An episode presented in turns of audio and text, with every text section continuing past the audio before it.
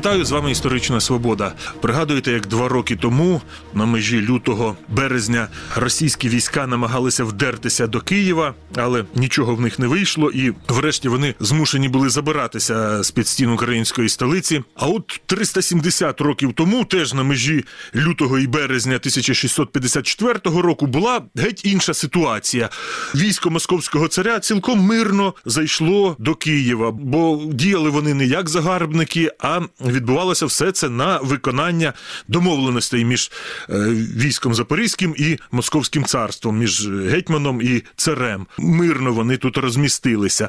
Але не можна сказати, що в подальшому дуже так мирно складалися відносини між киянами і гарнізоном московського війська. Більше про цю історію будемо говорити із дослідником цієї теми, істориком Вадимом Назаренком. Вадиме, доброго дня. Доброго дня. Власне, перш ніж говорити про те, як військо московського царя в лютому 1654 року зайшло до Києва, давайте поговоримо, що собою Київ являв тоді. Тогочасний Київ би, звичайно, здивував сьогоднішніх е, киян. На момент от Переяславської угоди це десь 15 тисяч мешканців. Переяславська угода десь за півтора місяці до цього була. Так, так. Найбільш заселена частина міста це був тоді Поділ, по суті, де центр господарського життя Києва тогочасного. Е, окремо був Печерський монастир, окремо була територія, те, що називалося Старокиївської фортеці, тобто де от Софія розташована, Михайлівський монастир. Відповідно, у цій частині і в Печерському монастирі там переважало духовенство, тобто і їхні порядки, як можна сказати. Е, Поділ жив за своїм правом. Було ж Магдебурзьке право в Києва. Тобто війти бурмистри. І наскільки великий гарнізон зайшов до Києва? З тих документів, які в нас є наявності, це 2605 чоловік на чолі з двома воєводами. 2000 чоловік це один е, солдатський полк, стрілецький приказ. Приказ це назва частини. Це 500 чоловік, 100 е, чоловік помісної кінноти і 5 е, чоловік гармашів. То такий гарнізон прийшов до Києва 23 лютого 1654 року. Ну це дата за юліанським календарем. Символічна дата. Ну, так, Населення близько 15 тисяч осіб, і тут приходить 2600 осіб. Ну даруйте, це майже не ну, шоста частина населення. Де ж цих людей розмістили взимку? Де вони жили? Чи там побудували якісь казарми, інфраструктуру під них? Ні, е, насправді була дуже велика проблема з цим військовим постоєм росіян у будинках київських міщан. Вони е, масово скаржилися про це е, і царю, і самим воєводам казали, щоб забирали. Пройшло вже 11 років після приходу гарнізону, 1665 рік. То тогочасний київський воєвода Львов писав, що в Києві є 200 будинків, де живуть тільки солдати гарнізону, а тисяча будинків, де живуть кияни. Але суть в тому, що в 200 будинках е, весь гарнізон зрозуміло не міг проживати. Тобто ж якісь гуртожитки прямо? Ні, ні. І багато багато е, солдатів, рейтарів вони жили в будинках киян. І це було надзвичайно дражливе питання, е, величезна кількість конфліктів, побутових сварок і так далі. І лише через кілька років е, все-таки питання було вирішено. Е, кияни частково відкупилися, давши грошей воєводі київському, і він трохи додав грошей, набудували будинків. І ми тепер е, знаємо ці частини Києва як вулиця Рейтерська і Стрілецька. Це давні київські вулиці, які прилягають до Софії Київської. Так, і названі вони в честь не якихось там січових стрільців чи незрозуміло яких стрільців, а російських стрільців. Так само вулиця Рейтерська названа не в честь якихось абстрактних рейтар, а рейтар е, російської армії, які там поселились. Армії Московського царя. Так, так. Московського царства. Це ж е, московське військо з'явилося в Києві через півтора місяці після Переяславської ради. А як вони так швидко дійшли? От тільки уклали Переяславську угоду, а тут вони вже хлоп і у Києві. Попередні оці домовленості, що в Києві е, буде гарнізон, вони велися ще до Переяславської угоди. Хмельницький хотів, щоб у Києві стояв якийсь військовий контингент, тому що е, перед очима був, як кажуть, привид 1651 року, коли Київ довелося козакам залишити, і туди зайшло військо е, Речі Посполитої. Місто постраждало, була пожежа, і от оце питання зрозуміло, воно доволі символічно писало, що захисту православних християнських святинь, церков і так далі. Тобто ці попередні домовленості вони були. Як київські міщани сприймали оцих от московських стрільців і рейтарів, які вони одне на одного справляли враження? Залишилась величезна кількість документів, які засвідчують про велике поле конфліктів. Відкритого протистояння не було, тому що з часом просто вони географічно стали розмежовані. Тобто гарнізон сидів в Старокиївській фортеці, а міщани на Подолі. Е, Конфліктів було багато. Наприклад, є скарга, яку подавав київський е, тогочасний війт в 1665 році. Е, Оці всі перераховував зловживання воєвод і особового складу гарнізону, і там величезна кількість. По-перше, захоплення землі. Почнемо з того, що коли гарнізон прийшов до Києва, він захопив е, під е, будівництво укріплень, поновлення валів землі Софійського монастиря. І був перший конфлікт із київським митрополитом Сильвестром Косівим. Е, далі, те, що в скаргах писали, що захоплюють землі, сіножаті, рибні ловлі в київських міщан і в київських монастирів, бо монастирі ж теж великі землевласники, змушували київських ремісників безоплатно щось там їм робити, ремонтувати одяг, зброю, щось шити, виконувати якісь завдання. Крім того, були звичайні крадіжки. Що ж була проблема, що в московській державі ходили на той момент мідні, мідні гроші. Тут їх не хотіли приймати. Кияни звикли до срібної монети. Е, І тому, відповідно, вони, якщо й погоджувалися брати гроші цією мідною монетою, то треба було в кілька разів більше платити. І зрозуміло, що купівельна спроможність цих солдатів е, московської армії була не така велика. Ну, Тут треба е, сказати заради справедливості, що в самій Москві там теж їм не подобалися мідні гроші. Да, і в 1662 році відбувся мідний бунт, і потім поступово їх все-таки вивели з обігу. У нас є навіть красномовні історії, коли на початку 18 століття е, обікрали небожа Івана Мазепи Войнаровського і зловили групу злочинців. Це виявилося, що київські рейтари і солдати. І був випадок з одним е, солдатом, для якого оця крадіжка е, у Войнаровського це був 12-й злочин, на якому його зловили. Рецидивіст. Е, Да, людина там за останні там 20 років, які вона в Києві була на службі, вона умудрилась там обікрасти е, там е, ігумені одного київського монастиря, е, купців е, грецьких, київських купців, обікрасти дружину генерального військового судді, обікрасти київського віта, обікрасти якогось київського бурмистра. А як тоді діяла правова система? От людину ловлять, знали, що це він крав. Тобто, очевидно, там якісь докази були, що він крав. І що його не карали за це, що він і далі продовжував красти. Причому у таких людей помітних, не те, що в якогось там пересічного міщанина. Їх, їх карали, але як свідчать оці суд, судові справи вироки, то це вже коли от багато таких рецидивів накопилося, е, то тоді вже страчували. Там цікавіша історія. Оці злочинці, які попались на Войнаровському, вони потім спробували втекти, бо їх намагали відправити в заслання. Вони по дорозі втекли і повернулись до Києва. Їх, їх, їх таки зловили і повісили. От чим ця історія А, а що ж вони нічого не відомо про їхню мотивацію повернутися до Києва? Не, не, невідомо. А от на цих московських військових, на їхніх воєвод кияни, яке враження в свою чергу справили? Перше згадується це те, що от е, в росіян була е, недовіра до нашого православного духовенства. Для росіян е, наші священники і наш варіант, так би мовити, православ'я, він був трохи таким єретичним, відступницьким. Ну, те, що в чому звинувачували місцеве населення, це в обливенстві. Тобто е, те, що дитину під час хрещення обливають водою, а не окунають, що це неправильно. І там є що цікава історія, от перші київські воєводи, коли прийшли, е, то вони з собою священника привели.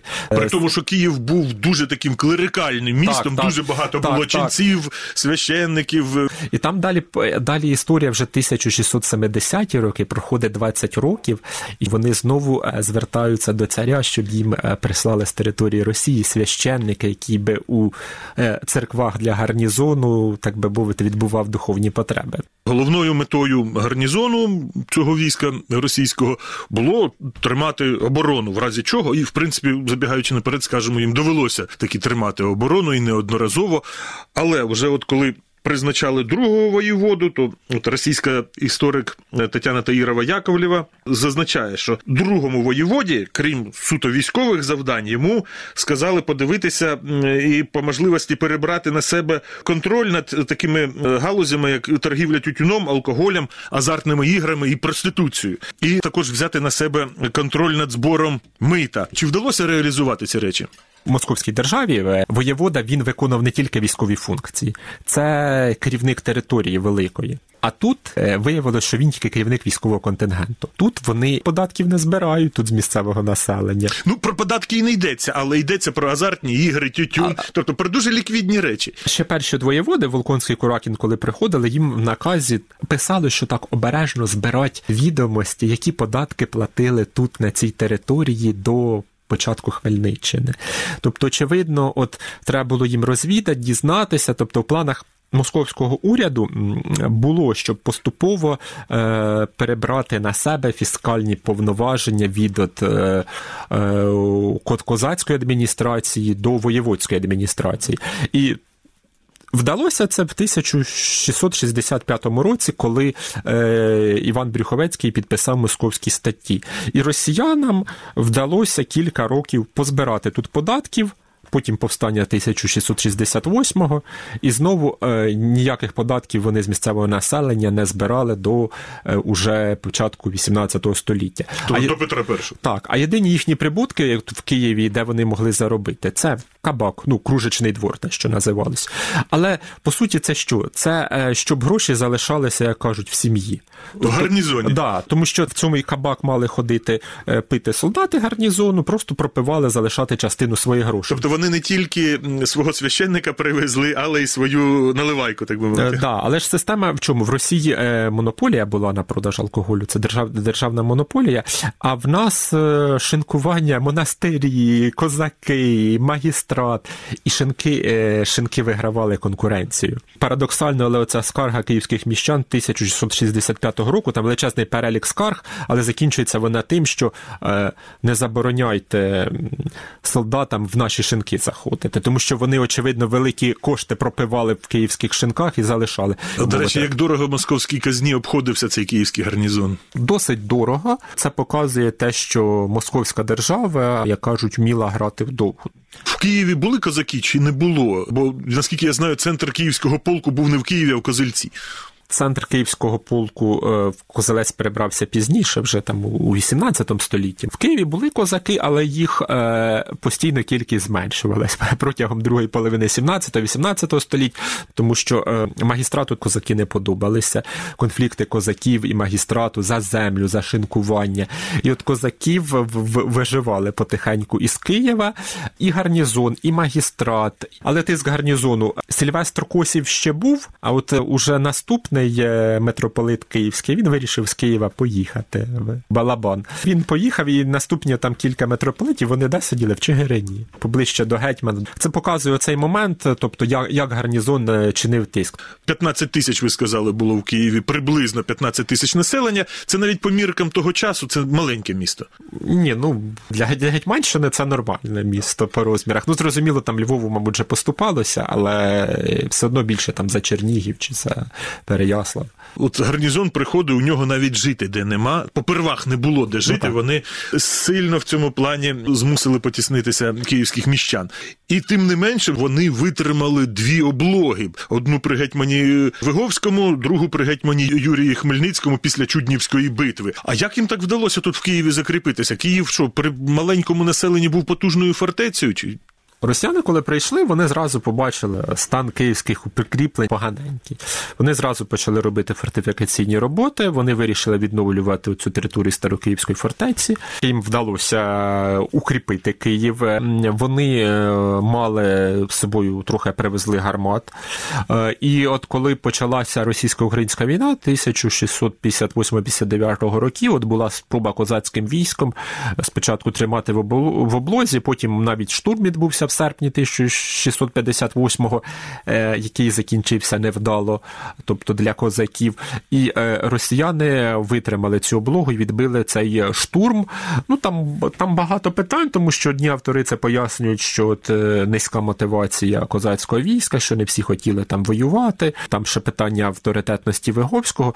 Гарнізон на той момент був теж немаленький, близько там 5-6 тисяч чоловік. А після Чуднівської битви, коли нагадаю, розгромили основні сили московського війська. Розгромили військо Василя Шереметьєва, київського воєводи, який відбився від війська Виговського е, за два роки до того. Причому Київ же е, був центром от підготовки цієї кампанії, і звідти вирушало військо. А що далі? На момент от е, розгрому цього війська в Києві десь гарнізон був 1300 чоловік. На чолі з князем Борятинським, а потім досить швидко із найближчих міст, де якісь були гарнізони війська, вдалося швидко накопичити, що гарнізон став складати більше 4 тисяч чоловік. І ми, як знаємо, Шереметєв, коли він капітулював, він же е, і підписав на те, що Київ здати королю. І е, коли приїхали от, від Речі Посполитої представники до Києва, князь Борятинський же відповів, що місто він не здасть, тому що йому дав наказ цар, а Шереметєвих в Московському царстві багато. Чого я маю його слухати? Військо Речі Посполитої не наважилось штурмувати Київ. І, до речі, великий похід Яна Казимира і правобережного козацтва взимку 1663-64 року, де кульмінацією стала облуга Глухова. Київ е, військо е, короля не намагалося штурмувати. Штурму Києва не було, тому що його просто очевидно вирішили обійти. Але життя в Києві для гарнізону було не солодке. Е, От перші років 10 це точно, тому що не забуваємо, що в нас це руїна. Період руїни, постійні війни, постійні конфлікти. Там вийти кудись за межі фортеці вже можна було потрапити в полон до татар. Є там, наприклад, показова історія 1661 році. Сталися дві історії. Спочатку татари напали е, на стрільців, які на річці Либідь різали дерен. Через деякий час, яка відбувається історія, е, біля Йорданського монастиря, це район нинішньої Кирилівської церкви, е, там чи табун худоби пасся е, гарнізону, чи коні паслися. З'являються татари, починають цей табун гнати. Частина залоги виходить битися з татарами. В атаку посилають кавалерію рейтарів. Вони програють, втрати 300 чоловік убитими, пораненими і полоненими. Рейтари втрачають прапор свій бойовий. Оце таким було життя в Києві. А в 60-х роках кияни досить теж вороже ставились, особливо після коли от кілька років почали збирати податки. Так, от е, є свідчення одного із е, російських стрільців, який з Києва повернувся до Москви, і каже: воєвода нам сказав, якщо ви виходите за межі фортеці, там на Поділ чи ще кудись, самому не виходити, не менше, щоб по три людини, і каже, щоб зброя завжди була на поготові, щоб е, рушниці були заряджені. Тобто ситуація була не дуже солодкою у перші 10 років. Є, наприклад, там скарга, от кияни ремонтували поділ фортифікації. І що сталося? Що воєвода Шереметєв забрав, е, коли почалась російсько-українська війна, він забрав оці всі будматеріали, які мали піти на укріплення подолу, він забрав на свої потреби. У 1668 році ж було ж велике антимосковське повстання. І у багатьох е, містах е, російські гарнізони, їх тоді вже було багато, вирізали або перебили. Тобто Це козаки. при з- гетьмані Брюховецька. Да, ко- козаки з міщанами. Тобто вціліли е, лише от Чернігів, який в облозі був кілька місяців, Остер, от Ніжин і Переяслав, здається, ну і Київ. В Києві не було такого там виступу, що от всі кияни повстали. По-перше, в тих інших містах на лівобережжі був великий відсоток козацтва жив. І тому козаки з міщанами разом штурмували і так далі. Е, Тут все-таки козаків було не так багато. І по-друге, очевидно, все-таки міщани боялися якихось репресій, тому що російсько-українська війна 1658-59 років, тоді як Шереметєв відбив оцей штурм е, Києва військами гетьмана Виговського, він же потім всю округу, хто був е, союзником гетьманом, ці всі населені пункти, він бровари пішли, спалили, світильню, Гоголів, е, зробили вилазку під Василь. Васильків. Тобто, і вони тут е, палили, влаштовували справжній терор. Тому, очевидно, ну може, і кияни й не наважились. Тому що ну, це ж найбільший гарнізон в Гетьманщині. Це не там 200 чи 300 чоловік, чи 50 чоловік, які сиділи там у місті Сосниця, чи, чи в Лубнах, там, де 50 чи 100 чоловік, де можна було напасти, міщанам їх перебити. А коли о, населення Києва там 15 тисяч чоловік, можна порахувати, скільки чоловічого населення залишається, а тут 3 чи 4 тисячі озброєних е, з гарматами з усім людей. Дякую. Це була історична свобода. Із істориком Вадимом Назаренком ми говорили про те, як 370 років тому у Києві з'явився російський гарнізон. Будемо сподіватись, ніколи вже подібного не станеться. Передачу провів Дмитро Шурхало. На все добре. Програму Історична свобода ви також можете слухати на подкаст-платформах Google та Apple Podcast та на Spotify. Підписуйтеся, залишайте оцінки та коментарі.